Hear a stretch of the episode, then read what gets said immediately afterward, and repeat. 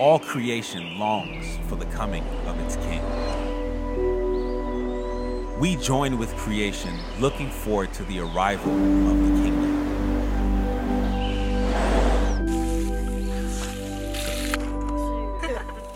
We gather to share stories of God's faithfulness,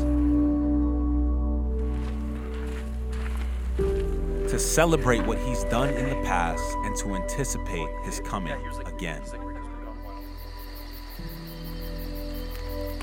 We look forward in hope.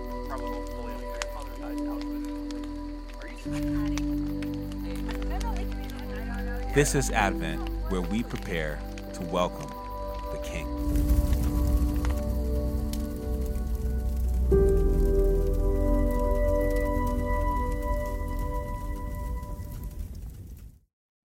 Good morning, Redemption.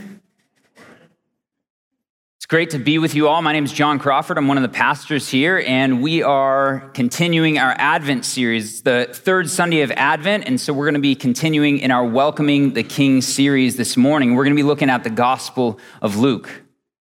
So the question that I have for you is when you imagine the birth story of Jesus, what do you imagine? I think for many of us, we imagine Silent Night. But why would we imagine Silent Night? When has a home birth without a doula ever been silent? Never. For some of us, we might imagine the birth story of Jesus to look something like this kind of like precious moments type dolls, right? Or others of us, we imagine the birth story to look something like this, like your typical nativity set. And I think the reason why we think of the birth story of Jesus this way is because we're so familiar with nativity sets that we probably have one in our house. Our neighbors got one in their yard. They're for sale in every store in America right now. And so the familiarity of a nativity set, along with how entrenched we are in holiday tradition. These things have led us to think of Jesus' birth happening in a certain way. But Luke this morning wants us to imagine Jesus' birth story as a battlefield, something like this. This is the iconic image from Braveheart. And if you're anything like me, uh, you need an image to trigger you to think about what a battle looks like. Because I have a confession, I've never been in battle. I've never been in the military. I've never been on the battlefield. And uh, I can't hang, right? I, will just say it. I, I could not hang in the military. Prior to becoming a pastor full time, I was a male hairdresser for 15 years. So if that tells you anything about, uh, about me, there, there you go. That's my confession. I always joked around and said if there's ever a draft for the military, uh, hopefully they would allow me to be a barber on the naval base because I could wear a pea coat and bell bottoms and cut hair. Um, so that's my, uh, that's my confession to you all. But Luke is setting up Jesus' birth story as a battle.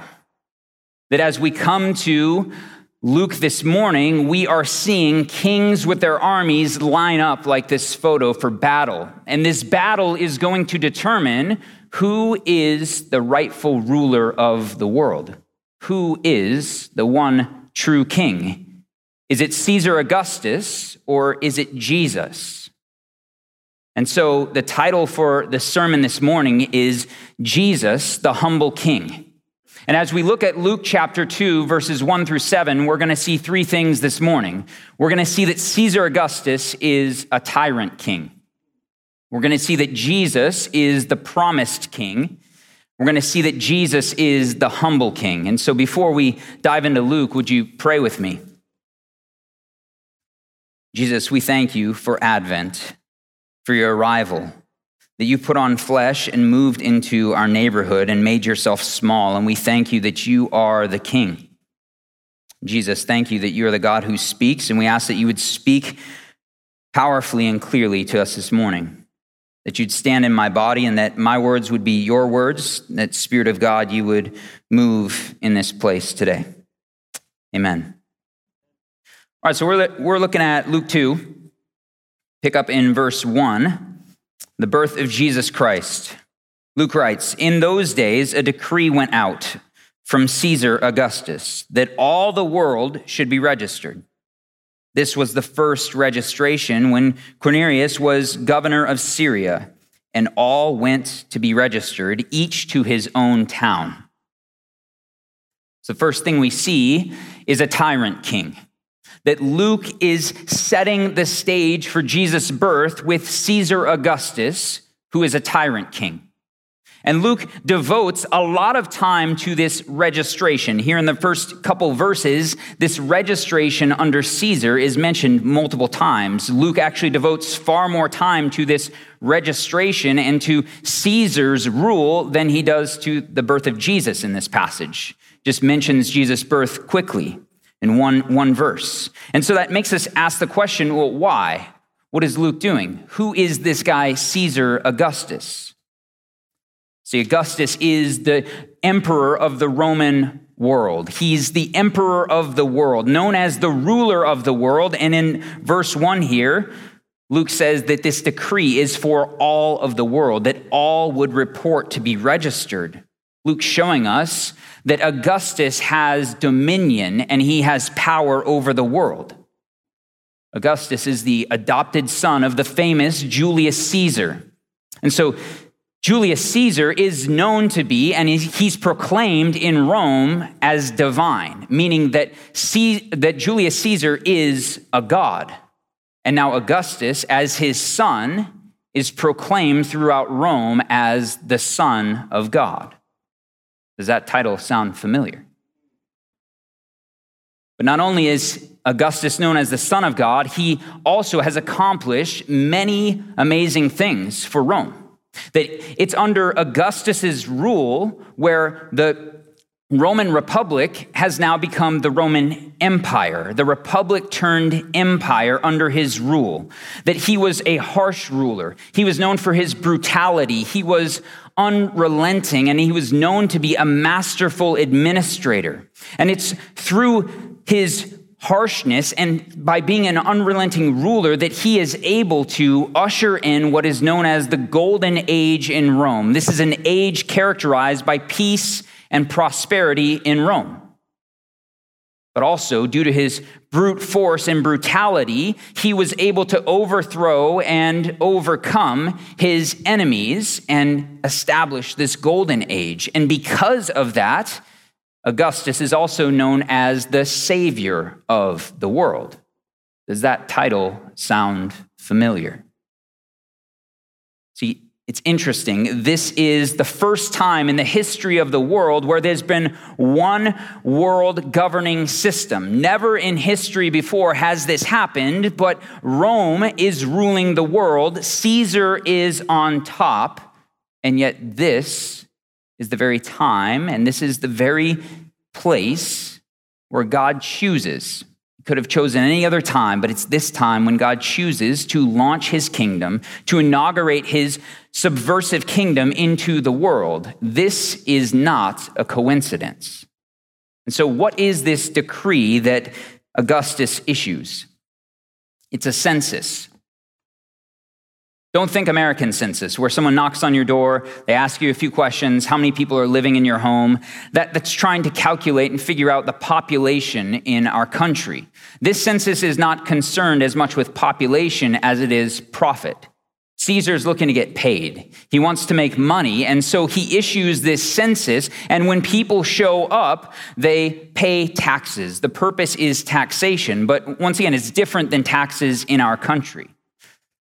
This census is also used for securing oaths of allegiance to the emperor. And so Caesar issued this decree, and when people would come, they would pay him. He would demand tribute be paid as a sign of loyalty, but also you would have to swear your allegiance to him, the Son of God, the Savior of the world, that you would have to say, I swear my allegiance to you. So he uses this census as a means of power and control. And the people who are living under Roman rule, they become a kind of economic slave. The common people living in Rome become economic slaves because the taxes are not like income taxes or sales tax. This tribute is being demanded, and there are large tax payments. And so these large payments are demanded by common people in Rome in order to fund and fuel the lavish affluence of Caesar Augustus and the other Roman elite rulers. This is the situation that the people of God find themselves living in. Rome is oppressing people. Rome is exploiting people. And the people of God, the Jewish people, are waiting.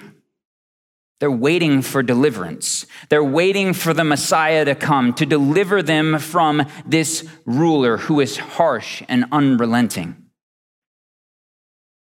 And so, what happens and what Luke is doing is he's setting up a confrontation, that there's about to be a battle on the battlefield, like the Braveheart imagery, that the kings are lining up, and this is a battle between the kingdom of Rome and the kingdom of God. It's a confrontation of power, and it begins with a baby. That this baby is a threat. He's a threat to the self proclaimed Son of God, Augustus. And this battle will be, be between the Son of God, Augustus, self proclaimed, and the actual Son of God, Jesus. And this battle will determine who is the rightful ruler of the world, who is the true king. Luke wants us to know it's not Caesar, it's Jesus. Rome has all of the world power, but yet they're exploiting people with their power. They're oppressing people with their power. They're persecuting the people of God for their faith. They need to be delivered.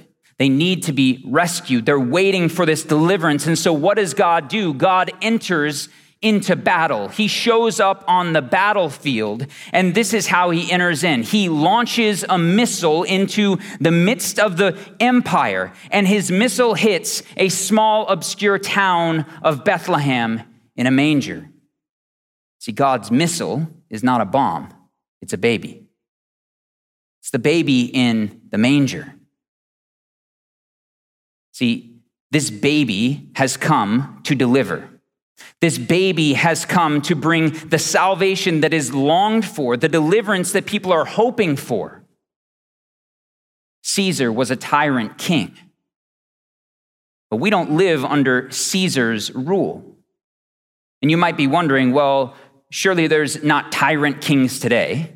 Not in America. We live in a democracy with checks and balances. There, there aren't tyrants today.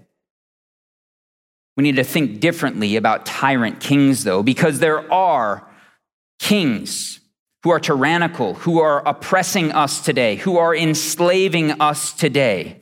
The problem is that for, for you, you think that these things will actually bring deliverance, that they don't actually enslave when really they do. There are false kings that are enslaving us in our society today. King consumerism has ascended to the throne this time of year, the height of overconsumption in our society, where king consumerism says deliverance is found through the accumulation of gaining more material stuff or how many experiences you can enjoy. King consumerism says you will not have to suffer in the world if you just consume and consume and consume. The problem is, King consumerism does not deliver, but only enslaves to our own detriment, to the detriment of our families, because we have to work more and take time away from them in order to buy stuff we don't need. For our finances, where we go into debt for things that we don't need. It comes at, to our own detriment. There's also king humanism. If you're unfamiliar with humanism, it's where we put ourself on the throne, that we think we can be autonomous, that we have confidence in our own abilities as humans because we're rational beings and we think that we can deliver ourselves, that we don't need God. King humanism does not deliver. But there's also king comfort on the throne in our society who enslaves. And King Comfort says deliverance is found through a life of leisure and ease, through entertainment, that the goal of life is to enjoy as many things and life should be as easy as possible. But yet, King Comfort does not deliver. because we see that deliverance is found and life is found in self sacrifice. The way of Jesus is the way of sacrifice. It's not just comfort. Jesus doesn't call us to a life of comfort. We also have king technology. Technology on the throne. Technology is a good gift from God. It's a tool that we can use in order to navigate God's world. But the problem is, we have become the tools that have been mastered by technology, and we now are enslaved by a screen. We think that technology can usher in paradise and deliver us, but King technology does not deliver. See, the lie that we believe is that we live in neutral territory, but we don't live in neutral territory. Jesus is the one true king. And Jesus is the one that you need to deliver you from these other enslaving kings that have their grip around you. Jesus is the one true king who brings freedom. Jesus is the one true king who brings abundant life, and he is the one true king that invites us to enjoy life in his kingdom. The question for you this morning is where are you feeling the tyranny today. Let's see what the result of this census is as we continue here in verse 4. And Joseph went, Joseph also went up from Galilee, from the town of Nazareth to Judea, to the city of David, which is called Bethlehem, because he was of the house and lineage of David, to be registered with Mary, his betrothed who was with child. And while they were there, the time came for her to give birth. The next thing we see this morning is that Jesus is the promised king. That he is the one that God has promised would come and deliver his people and rule forever. See, so Joseph goes to Bethlehem on this journey we see in these verses. And so far in Luke, it seems as though Caesar Augustus is the one in control with the power, and everyone else is subordinate to his order. But there's a higher purpose for this census. There's a higher purpose for the census than, that Augustus has ordered than what he planned. This is the very providence of God at work in the world. See, because due to this census that Augustus orders, Joseph finds himself complying with it, and now he travels to Bethlehem. Because he's of the house and lineage of David, he has to go to the town of David, Bethlehem. And as he does this, he is actually fulfilling the scriptures. That God's very own purpose comes to completion. That there's the higher purpose of this census is that the prophecy that God had spoken hundreds of years before in Micah would come to fulfillment. And in Micah chapter 5, the prophet Micah writes this about Bethlehem, about the ruler of Israel who would come from Bethlehem. He writes, But you, O Bethlehem, Ephrathah, who are too little to be among the clans of Judah, you, from you shall come forth for me one who is to be ruler in Israel. Who's coming forth is from of old, from ancient of days. See, this higher purpose for this census is that this prophecy of Micah would come to fulfillment. And what Micah is saying here is that in the town of Bethlehem, this town that is too small, it's five miles outside of the big, beautiful city of Jerusalem, this tiny town that's too small to be in the clans of Judah. The ruler of Israel would come forth, would be born in Bethlehem. And as Joseph travels to Bethlehem, God is making good on this prophetic hope. He's making good on the words of Micah because Jesus is the ruler of Israel. Jesus is the one that will be born in Bethlehem, the one who's promised to come out of Bethlehem. See, God's providence overwhelms Caesar's purposes. How many of you have ever made plans to do something? You do it, and then you realize later that God had different purposes for the thing you did, that He had a higher purpose for the very thing you did. I know for me, uh, the reason why I'm standing on this stage here before you today is because when I was 21, I made the decision to move to an apartment complex. Never thought it would have led to this, right? When I was 21 years old, I, I, moved out of my parents' house for the first time. I got my own apartment, and I moved to Chandler in order to be close to my girlfriend. That was my plan. I'm going to move close to be by my girlfriend, Marika, who's now my wife. She's sitting here somewhere. Um, and that was my plan. And it was cheap, and I could afford it.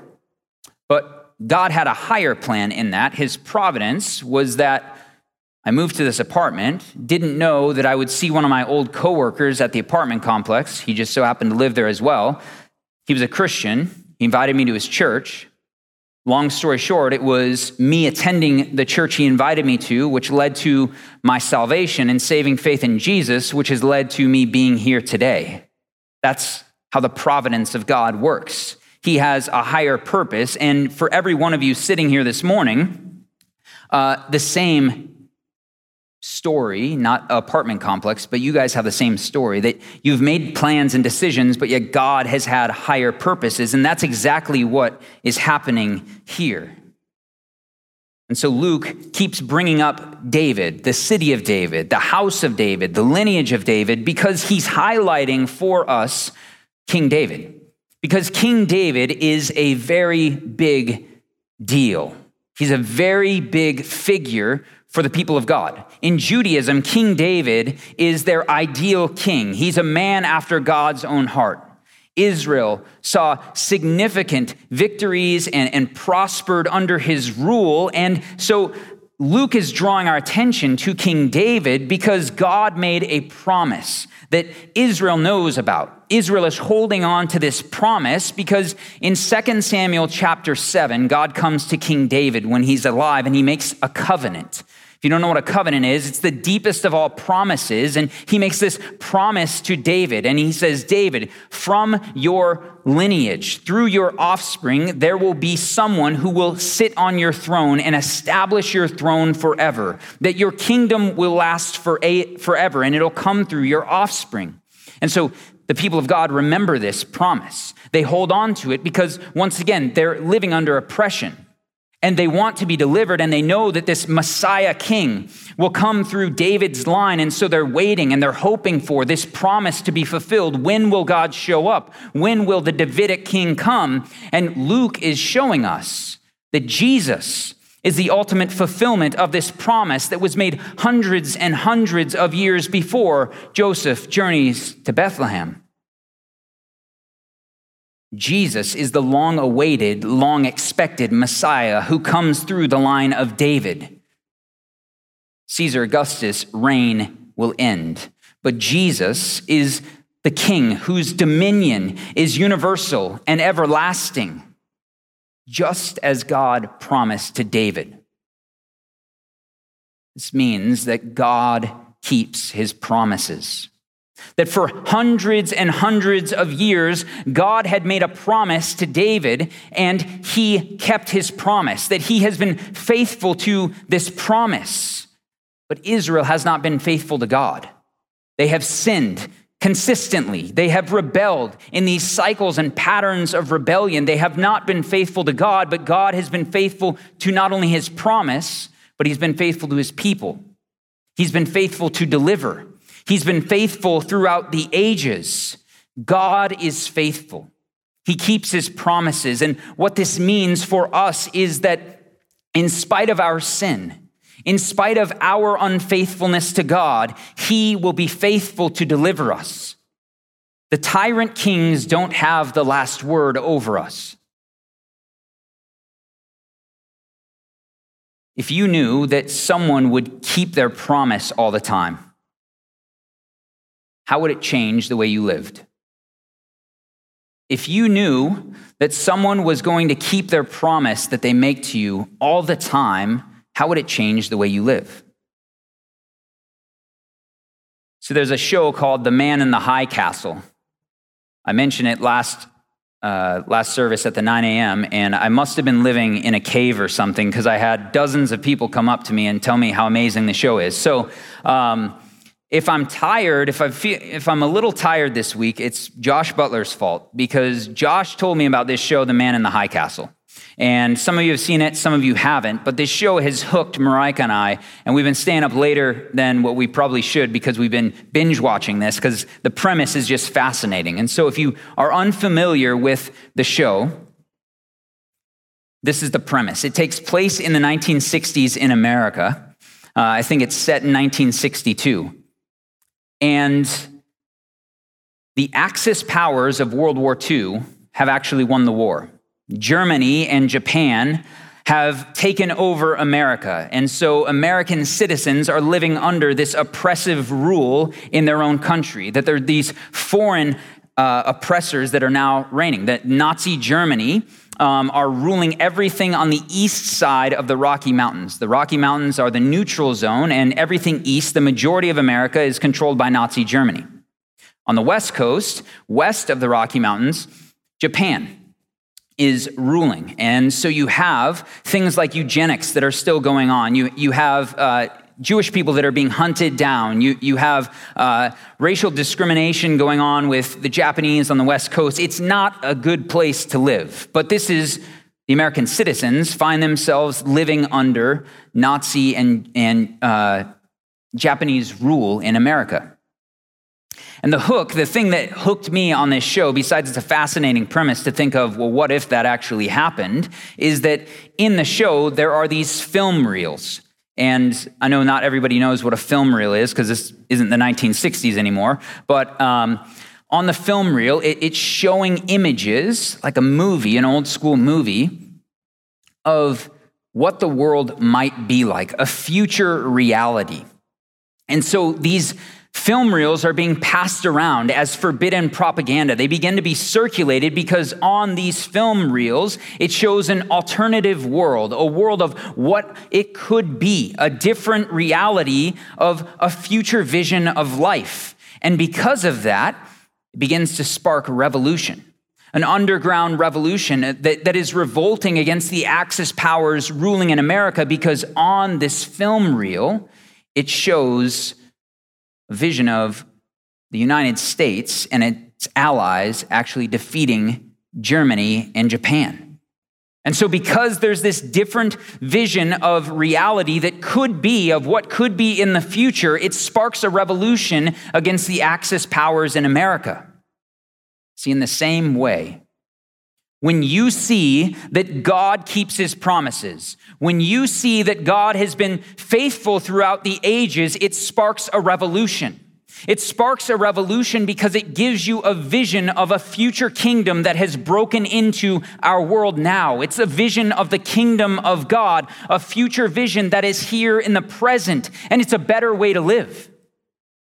It's an alternative vision for life that is characterized by peace by justice, compassion, generosity, love. It changes the way you live. It brings you hope and it brings you confidence because God will keep his promises. He has kept his promises throughout history and he will continue to keep his promises. Amen? Where do you need to cling to God's promises today? Let's see how the birth takes place here in verse 7.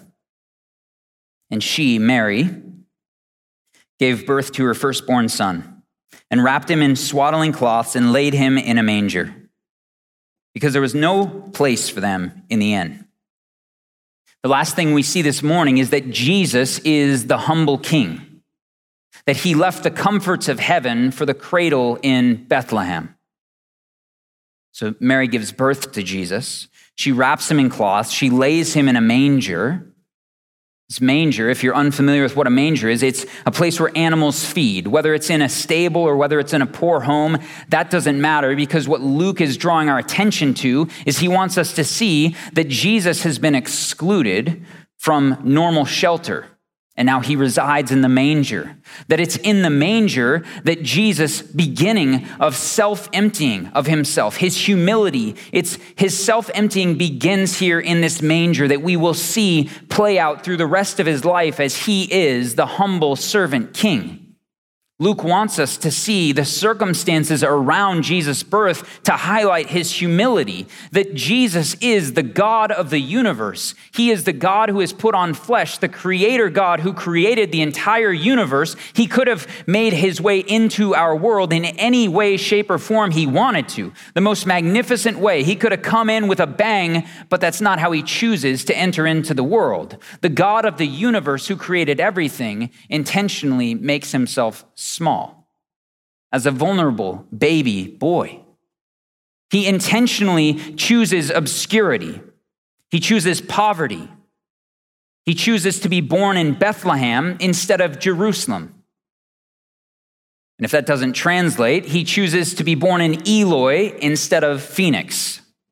If that still doesn't translate, he chooses Apache Junction instead of Scottsdale. He chooses to be born in a stable and not a bedroom. He chooses that his mother would be this young virgin who's betrothed to be married. Everything about his birth story points to obscurity. It's about as mundane as you can possibly get because Jesus is the humble king. And this shows us that Jesus is a different kind of king than Caesar. That Jesus is not the elitist king who lives in isolation in the comfort of his palace, but instead he's left his palace for poverty, that he's left his comfort for the cradle. That unlike Caesar's reign, Jesus' reign as king does not create oppression, but instead he delivers people from the oppressive rule of tyrants that are enslaving them so they can experience freedom in his kingdom. Jesus, uh, Caesar sacrificed Caesar sacrificed the lives of other people in order that he would maintain his power as king, but yet Jesus sacrificed himself in order to give his transformative power to his people. Caesar orders this census because he wants to get paid. Caesar orders a census to make profit for himself, but yet Jesus is born in Bethlehem, which means the house of bread in order to give of himself to be the very source of provision for the world. Jesus is the humble king. Some of you are here this morning or watching online, and you are trying to prove yourself to God. You're trying to clean yourself up in order to climb the ladder to get to God. But the good news is you don't need to. You don't need to do that because there's good news about Jesus, this humble king. The good news is that he has come down the ladder into the messiness of life. He's come down the ladder into the mundane. He's come down into the obscurity of life and he's come down to meet you. And he has come to meet you here today. See, in the midst of whatever you're going through, in the midst of however messy your life may be right now, Jesus has come to meet you. And he's not only come to meet you, but he is pursuing you to find you, to find you in the midst of your obscurity, to be with you. See, some of you are here this morning and you're struggling with sin. There's something in your life that you continue to do that you don't want to do. Jesus finds you in your obscurity and meets with you. Some of you are living in fear. You're crippled by fear. Maybe it's fear of the unknown. Maybe it's fear of what if people find this out. Maybe it's fear of God Himself. Jesus finds you where you are in the midst of your situation. For some of you, you have painful family situations because there's been betrayal. There's been deception and lies that have now broken your family, and there's division in your family, and there's heartbreak. Jesus finds you in the midst of your situation.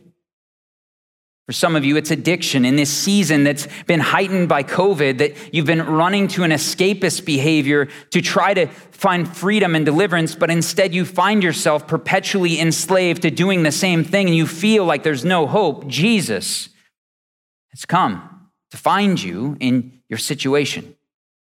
Some of you are in the darkness of depression, feeling like there is no light.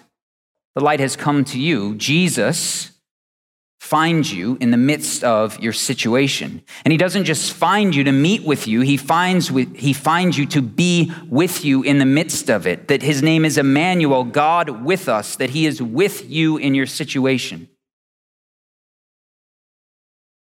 See, as Jesus is born here in verse 7, Mary wraps him in swaddling cloths, wraps his body in cloths, and lays him in a manger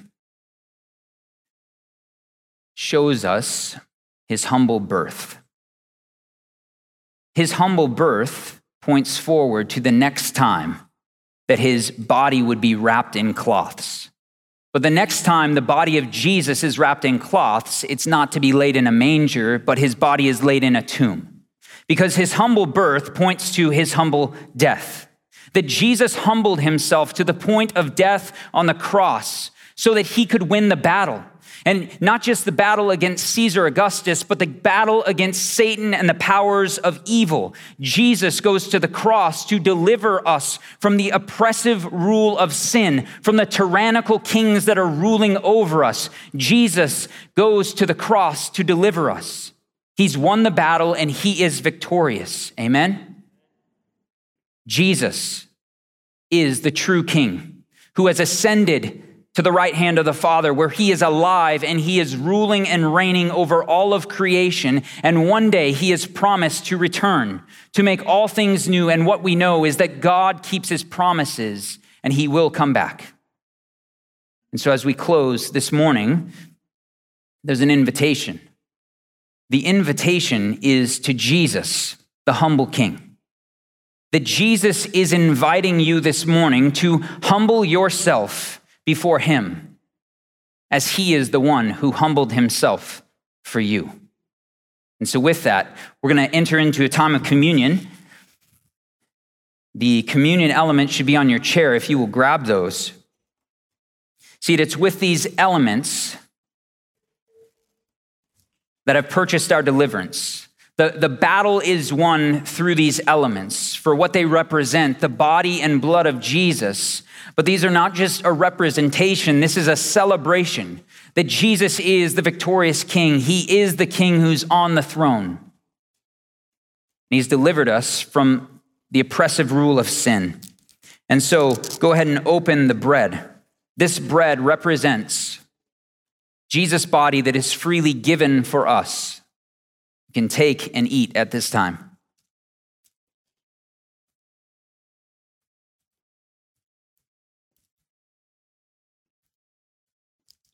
And then with the juice here, this represents the blood, the new covenant in his blood. This is the blood that was shed for our sins. At this time, take and drink.